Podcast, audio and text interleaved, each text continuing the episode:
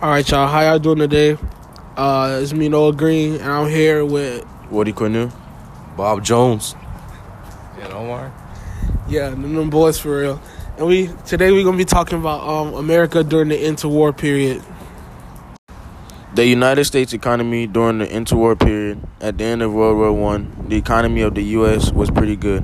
After problems suffering suffered in the late 1800s, the United States became the world banker by helping Germany pay the repar- reparation reparation of war to France and Great Britain. Okay, so the United States, however, did not retreat into complete isolation. The necessities of commercial growth dictated continued continued government support for overseas private investment. That in turn drove the United States to further engage with both Latin America and the rebuilding of Europe in the 1920s.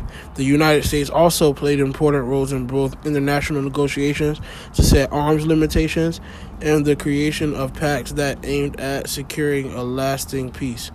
By the mid 1920s, however, a general feeling of economic uncertainty reinforced isolationist tendencies and encouraged new legislation that placed severe limits on immigration to the United States particularly from Asia. During the 1930s, the rise of fascism as a threat to international peace sparked concern in the United States, but the Great Depression curtailed UC- U.S. willingness to act.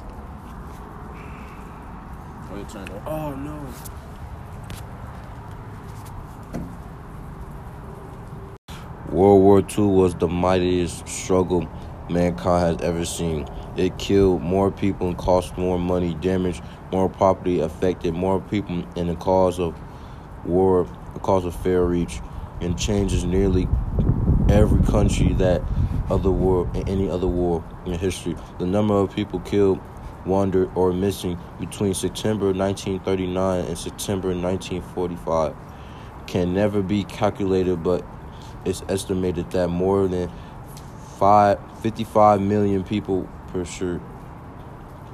Historians do not agree on the on the exact date when World War II began. Most consider the Germans' invasion of Poland on of Poland on September the 1st, 1939 to be the beginning of war. Others say it started when the Japanese invaded Manchuria and on September on September the 18, 1931. Others regard the World War One, which inclined that in the peace with the Central Powers in 1921, and the World War One as parts of some of the same conflict, with a with only a breathing spell in between. War officially began in September 1st, 1939, when Germans attacked when Germany attacked Poland Germany then crushed six countries in three months Denmark, Norway, and Belgium, and Luxembourg.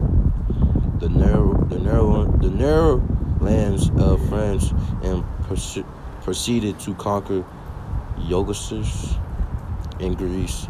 The Great Depression crumbled the economies of Europe and the United States that combined with the outcome of World War One lead lead to the major repositioning of the war of the world power and influence that was filtered the ground from the endgame. Various historians do not. Uh, the,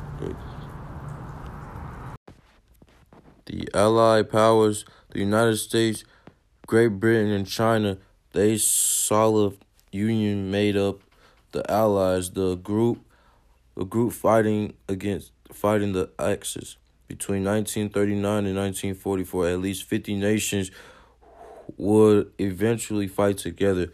13 more nations would join by 1945, including Australia, Belgium, Brazil, British Commonwealth of Nations, Canada, India, New Zealand, New Zealand, South America, Costa Sacafa, Denmark, France, Greece, Nether, Netherlands, Norway, Poland, Philippines, and Yakusul.